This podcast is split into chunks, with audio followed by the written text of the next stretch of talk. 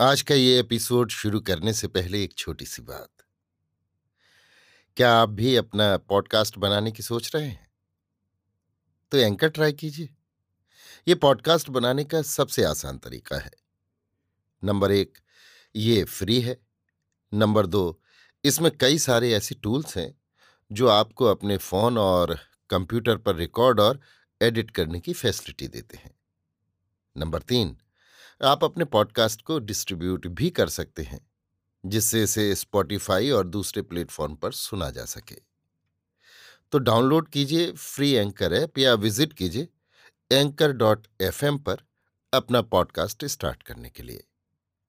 ये तो थी एक छोटी सी जानकारी, और अब शुरू करते हैं एपिसोड का सिलसिला। तो आज के एपिसोड में लीजिए सुनिए आचार्य चतुर्सेन शास्त्री के लिखे उपन्यास सोमनाथ के सत्ताईसवें भाग केसरिया बाना को मेरी यानी समीर गोस्वामी की आवाज़ में। वृद्ध घोगा बापा युवा पुरुष की भांति व्यस्त कार्यक्रम में जुट गए। उन्होंने गढ़वी राघव के साथ घोड़े पर सवार होकर सारे गढ़ का निरीक्षण किया। मरम्मत के योग्य स्थलों की मरम्मत प्रारंभ कर दी।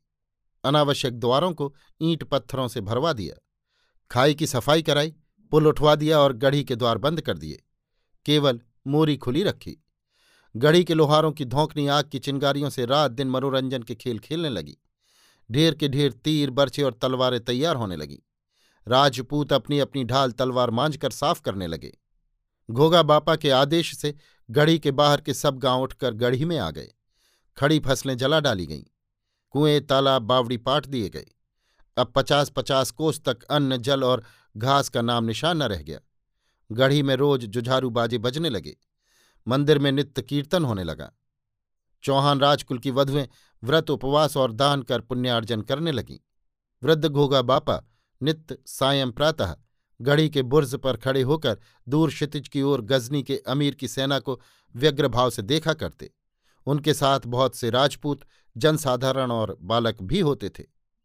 और एक दिन जिसकी प्रतीक्षा थी वो सत्य हुआ। दूर क्षितिज में भयानक अजगर की भांति सरकती हुई अमीर गजनी की विकराल सैन्य चली आ रही थी। उस सेना का आदि अंत न था। घोड़ों के खुरों से उड़ाई हुई गर्द ने आकाश को ढांप लिया था। गर्द के बादलों में बिजली की भांति सेना के शस्त्र चमक रहे थे। काले पीले उछलते दौड़ते घुड़सवार रूपी विविध मेघों के समान उमड़ती हुई इस मिलेच्छ सेना को बढ़ती आती हुई देख घोगा राणा की आँखों से आग की चिंगारियाँ निकलने लगीं। उन्होंने चिंतित भाव से सपाद लक्ष्य की दिशा में दृष्टि फेरी। नंदीदत्त अभी भी लौटकर नहीं आए थे। राणा ने अंतपुर का नाजुक दायित्व नंदीदत्त को दिया था। अतः उनका अमीर से प्रथम ही पहुँच जाना अत्यंत आवश्यक था। राणा विकल भाव से नंदीदत्त की प्रतीक्षा करने लगे। देखते ही देखते अमीर की सेना ने इस तरह गढ़ी घेर ली, जैसे सांप कुंडली मारकर बैठ जाता है। घोगा गढ़ के कंगूरों पर धनुर्धारी योद्धा जमकर बैठ गए। अमीर की अगणित सैन्य निरूपाय थी। उसके हाथी घोड़े गढ़ी के सीधे परकोटे पर चढ़ ही न सकते थे। दुर्जय पर्वत पर गोगा गढ़ का वो अजय दुर्गम दुर्ग सिर ऊँचा किए खड़ा था। पदातिकों को कमंद के द्वारा दुर्ग पर चढ़ाना भी बेकार था।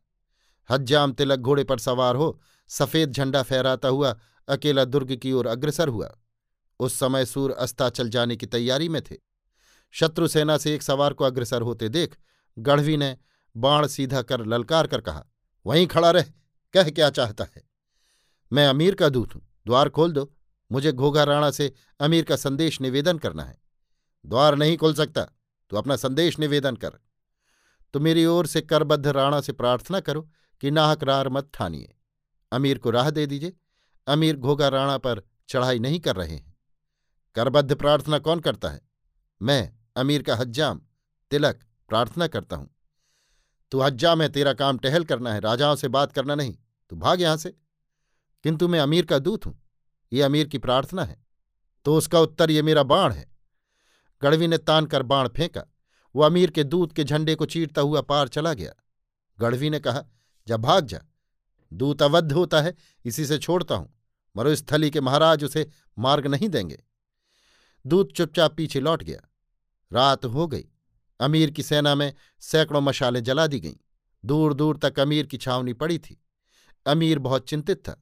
गढ़ पर चढ़कर उसे विजय करना असाध्य था। घेरा डालना और भी व्यर्थ था। वर्षों घेरा डाले रहने पर भी गोगागढ़ विजय नहीं हो सकता था। उधर अमीर वहाँ चौबीस घंटे भी नहीं ठहरना चाहता था। उसके घोड़े और सिपाही सब भूखे प्यासे थे। यहाँ न एक तिनका घास थी, न एक बूंद जल। अभी उसे मरुस्थली की दुर्गम राह पार करनी थी। साथ का पानी और रसद यहीं पर समाप्त कर देना वो नहीं चाहता था। अजय घोगा गढ़ ऊँचा सिर किए उसका उपहास कर रहा था और अमीर की प्रचंड सेना निरूपाय उसकी ओर ताक रही थी। अभी सूर्योदय में देर थी। गढ़ के रक्षकों ने देखा, अमीर की वो अथाह सेना धीरे धीरे दुर्ग का घेरा छोड़ इस प्रकार मरुस्थली में धंस रही है जैसे सांप बामी में धंसता है। गढ़वी ने दौड़कर राणा से कहा, बापा, अमीर मरुस्थली में घुस रहा है। घोगा बापा खड़े हो गए। उन्होंने तलवार उठा ली। क्रोध से थरथर कांपते हुए कहा, मैं सत्तर वर्ष से मरुस्थली का स्वामी रहा हूँ। आज तक इन सत्तर वर्षों में मेरी आज्ञा के बिना एक पंछी भी मरुस्थली में नहीं घुस सका है। अब ये गजनी का अमीर घोगा बापा के सिर पर लात रखकर मेरी चौकी को लांघ कर मरुस्थली में पैर धरेगा? ये मेरे जीते जी हो नहीं सकता। जा बेटा, साका रचने की तैयारी कर, तब तक मैं आता हूँ। गढ़वी का मुँह भय से सफ़ेद पड़ गया। घोगा बापा के मंसूबे को उसने समझ लिया। उसने हाथ बांधकर राजा की ओर देख कुछ कहने का उपक्रम किया, पर उसकी जीभ तालू से सट गई। राणा ने उसका अभिप्राय समझ जलती हुई आँखों से उसकी ओर देखा। गढ़वी ने डरते डरते कहा, बापू, शत्रु की सेना असंख्य है। सो इससे क्या हुआ रे? गोगा बापा क्या शत्रु को गिनकर अपना कर्तव्य पालन करेगा? गढ़वी को और कुछ कहने का साहस नहीं हुआ। वो सिर झुकाकर तेज़ी से चल दिया। क्षण भर बाद ही वो छोटी सी गढ़ी विविध रणबाजों की तथा जयनाथ की ध्वनि से गूंज उठी। गढ़ में भाग दौड़ मच गई। बेटे, पोते और संबंधी सब क्षत्रिय शस्त्र चमकाते हुए महादेव के मंदिर के आँगन में आ जुटे। घोड़ों और ऊंटों की हिनहिनाहट और बलबलाहट से कान के पर्दे फटने लगे। घोगा बापा ने नित्य कर्म से निवृत्त हो जरी का बागा पहना। सिर पर केसरी पाग बांधी। मस्तक पर कुमकुम तिलक लगाया। कमर में दोहरी तलवार बांधी। परंतु उनकी आँखें नंदीदत्त को ढूंढ रही थीं। नंदीदत्त अभी तक भी सपाद लक्ष्य से लौटे न थे। गोगा बापा का मस्तक चिंता से सिकुड़ गया। वे होठों में बड़बड़ाते बोले, गढ़ गढ़वी का अमीर मेरा और अंतपुर कुलगुरु नंदीदत्त का। परंतु नंदीदत्त कहाँ है? अब अंतपुर किसे सौंपा जाए? घोगा बापा ने घबराई हुई दृष्टि से इधर उधर देखा। सम्मुख बदहवास नंदीदत्त दौड़े आ रहे थे। उनके वस्त्र और दाढ़ी धूल में भरी थी। वे चढ़ी सवारी सीधे राजा के पास आकर बोले, महाराज, ये सब क्या? महाराज? महाराज? उन्होंने दोनों हाथों से मुँह ढांप लिया। वे धरती में बैठ गए और उनकी आँखों से आँसू झर चले। राणा उन्हें देखते ही हर्ष से चिल्ला उठे। उन्होंने कहा नंदीदत्त जी, खुद आए। अब सुनो, काम बहुत और समय कम है। हाँ पहले धर्म गजदेव की बात तो कहो। अन्नदाता, महाराज धर्म गजदेव पुष्कर के मैदान में शत्रु की राह रोके बैठे हैं। उन्होंने कहा, है बापा, चिंता न करें। यदि अमीर बापा की चौकी लांघ कर यहाँ तक आया तो जीवित नहीं लौटेगा। घोगा बापा की बाँछें खिल गई। उन्होंने कहा, अब सुनो, तुम हमारे कुलगुरु और राज्य मंत्री हो। अतः मेरा अग्नि संस्कार तुम स्वयं अपने हाथों करना। और सज्जन और सामंत में से कोई जीवित लौट आए तो उसका राज तिलक उसी भांति करना, जिस भांति आज से सत्तर वर्ष पूर्व तुम्हारे पिता ने मेरा किया था। इतना कहकर वृद्ध व्याघ्र ने हाथ से आँख के कोरों में आया एक आँसू पहुँच डाला। नंदीदत्त की धवल दाढ़ी आंसुओं से भीग गई थी। उन्होंने कहा, अन्नदाता, ये कैसी आज्ञा? भला यजमान का रुधिर गिरे और कुलपुरोहित भूभार होकर पृथ्वी पर जीवित रहे? नहीं नहीं, ये बात नहीं है नंदीदत्त जी। परंतु आप सब शास्त्रों के ज्ञाता महाज्ञानी पुरुष हैं। आपने देश देशांतर भ्रमण किया है। आप भली भांति जानते हैं कि मेरा जीवन योग तो कभी का पूरा हो गया था। भगवान सोमनाथ को यह अभीष्ट है।